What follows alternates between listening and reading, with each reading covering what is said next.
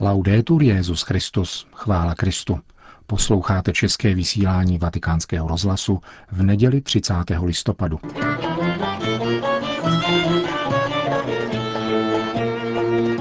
Papež František v Turecku. Dopoledne se papež František účastnil božské liturgie byzantského obřadu v patriarchálním kostele svatého Jiří. Po bohoslužbě Bartoloměj I. a František podepsali a zveřejnili společné prohlášení. Odpoledne se Petrův nástupce setkal s mládeží ze Salesiánské oratoře při katolické katedrále svatého ducha v Istanbulu. Potom se už vydal na zpáteční cestu do Říma, kde papežský speciál přistál před 19. hodinou.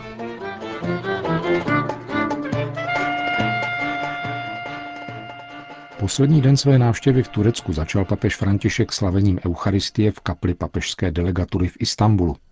Potom přijal na audienci vrchního rabína židovské obce v Turecku. Ze všech muslimských zemí totiž v Turecku žije hned po Iránu druhá nejpočetnější židovská obec. Čítá přibližně 25 tisíc lidí, kteří žijí převážně v Istanbulu a Izmíru. Izák Haleva je vrchním rabínem od roku 2002. Petrův nástupce se potom vydal do pět kilometrů vzdáleného patriarchálního kostela svatého Jiří, aby se zde účastnil byzantské liturgie ze svátku svatého Ondřeje, zakladatele konstantinopolské církve. Kostel svatého Jiří v istambulské čtvrti Fanar postrádá kupoli, která byla stržena roku 1720 z rozhodnutí otomanské vlády, která ji považovala za výsadu mešit a budov islámského kultu. Božská liturgie svatého Jana Zlatoustého je obřad používaný pravoslavnou i řeckou katolickou církví. Tento ritus, jako i mnoho jiných starobylých ritů Blízkého východu, se nazývá východní, protože celebrant slaví liturgii obrácen směrem k východu. Liturgie trvá celkem čtyři hodiny a skládá se ze třech částí. Proskomídie neboli přípravy darů chleba a vína k liturgické oběti, dále liturgie katechumenů a liturgie věřících, které tématicky odpovídají bohoslužbě slova a bohoslužbě oběti v římském ritu. Patriarcha Bartoloměj uvedl papeže Františka do kostela na již probíhající liturgii přibližně v půl desáté dopoledne. Promluvy se na závěr liturgie ujal nejprve ekumenický patriarcha. Bartoloměj první zdůraznil, že víru, kterou jsme společně zachovávali první tisíciletí, jsme povoláni opět učinit základem naší jednoty – na jiném místě pak zmínil přípravu posvátného synodu pravoslavné církve, který, dáli Bůh, bude svolán do roku 2016 a na který bude přizván jako pozorovatel zástupce římské církve.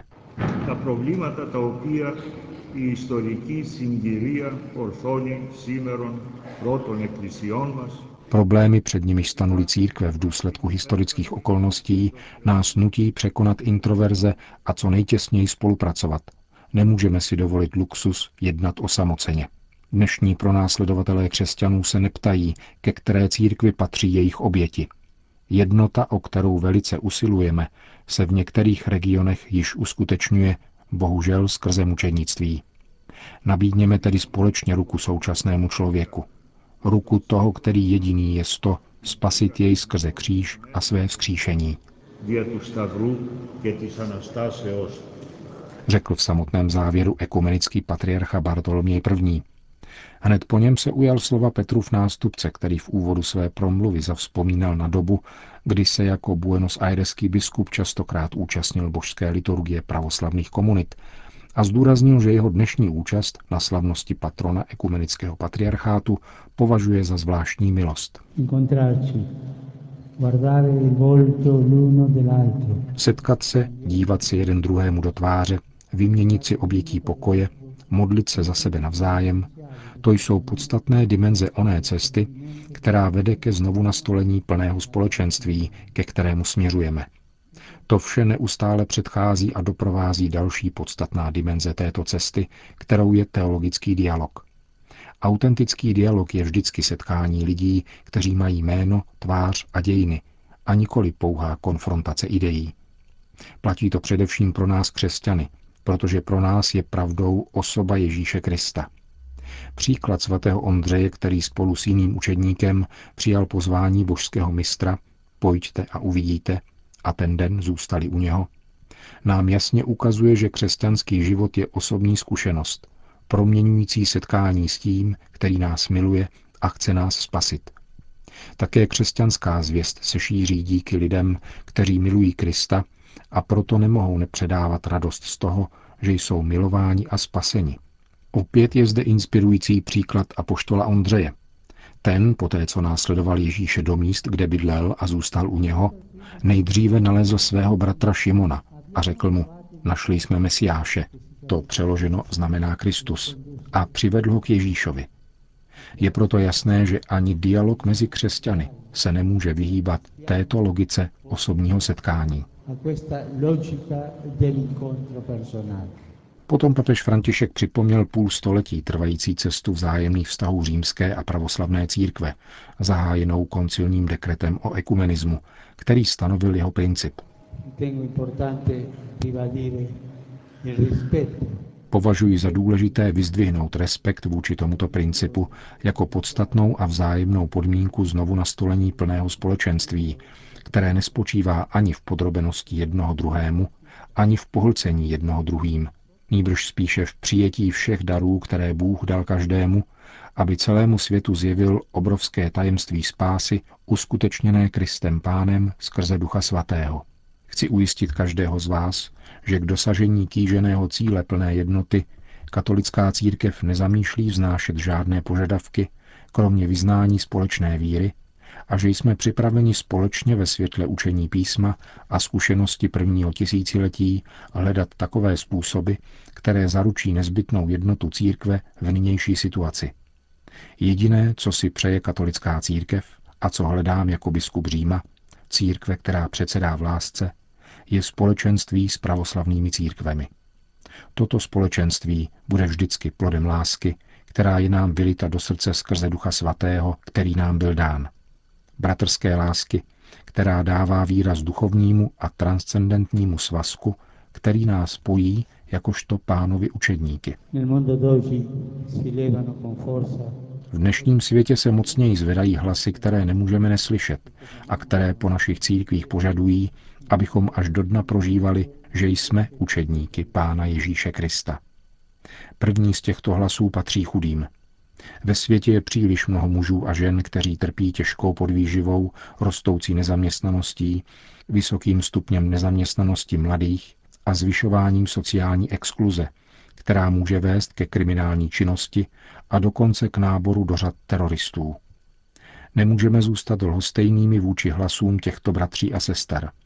Žádají po nás nejenom materiální pomoc, která je v mnoha okolnostech nezbytná, ale především pomoc při obraně jejich důstojnosti jakožto lidí, aby mohli najít duchovní energii, povznést se a být opět protagonisty svých dějin.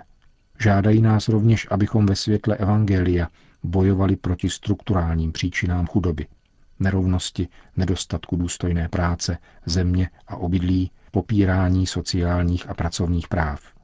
Jako křesťané jsme povoláni společně přemáhat onu globalizaci lhostejnosti, která, jak se zdá, má dnes navrh nad novou civilizací lásky a solidarity.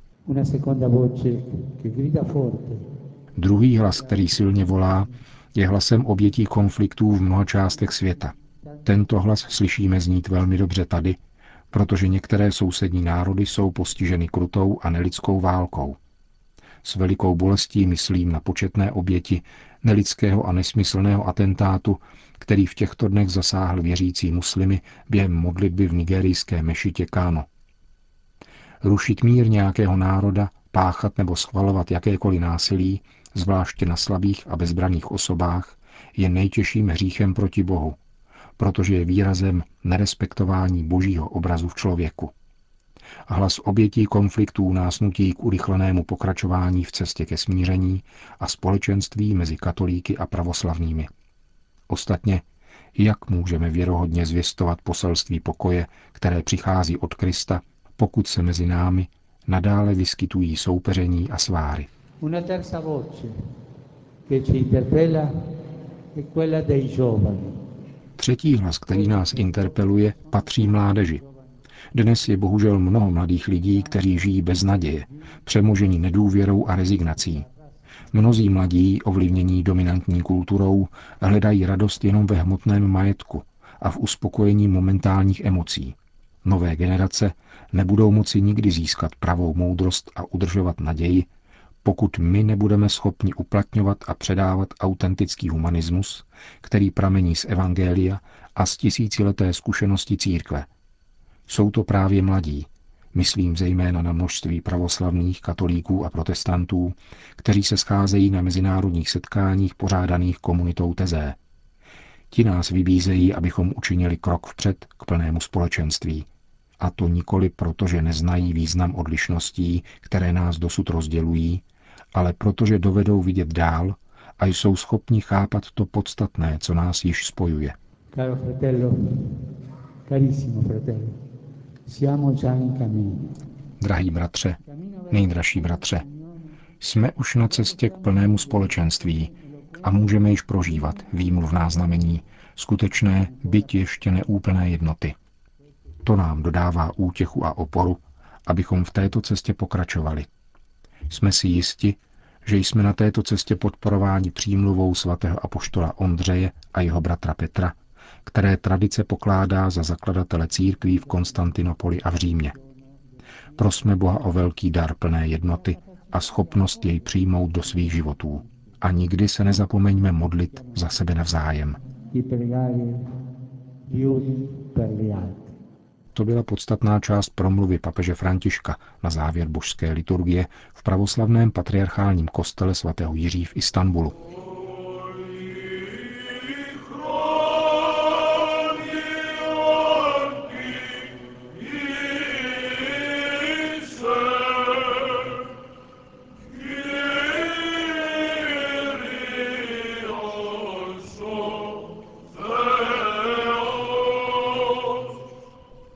Po bohoslužbě přibližně v poledne římský biskup a konstantinopolský patriarcha podepsali a přečetli společnou deklaraci.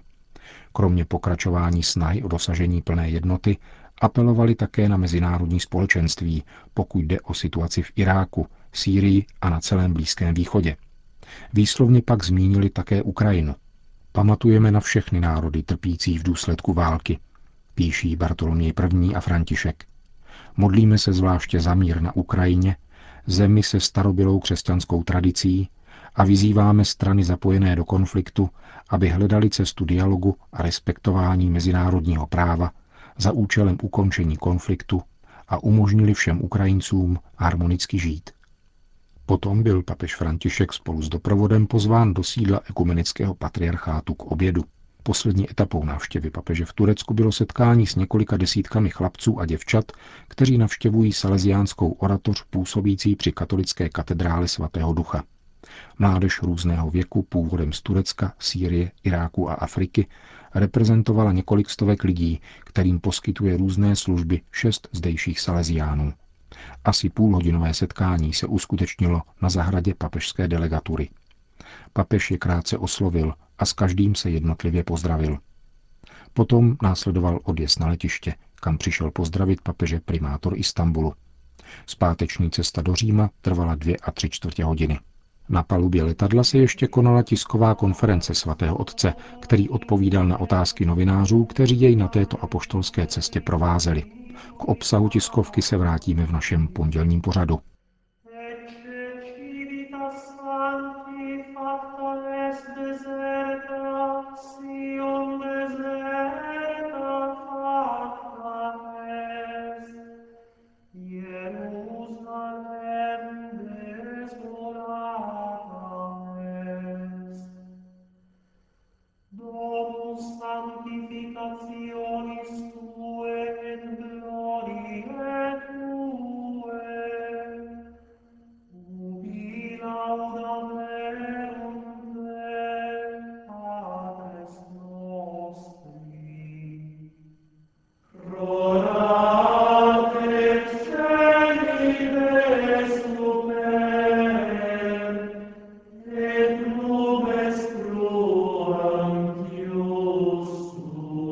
České vysílání vatikánského rozhlasu. Chvála Kristu.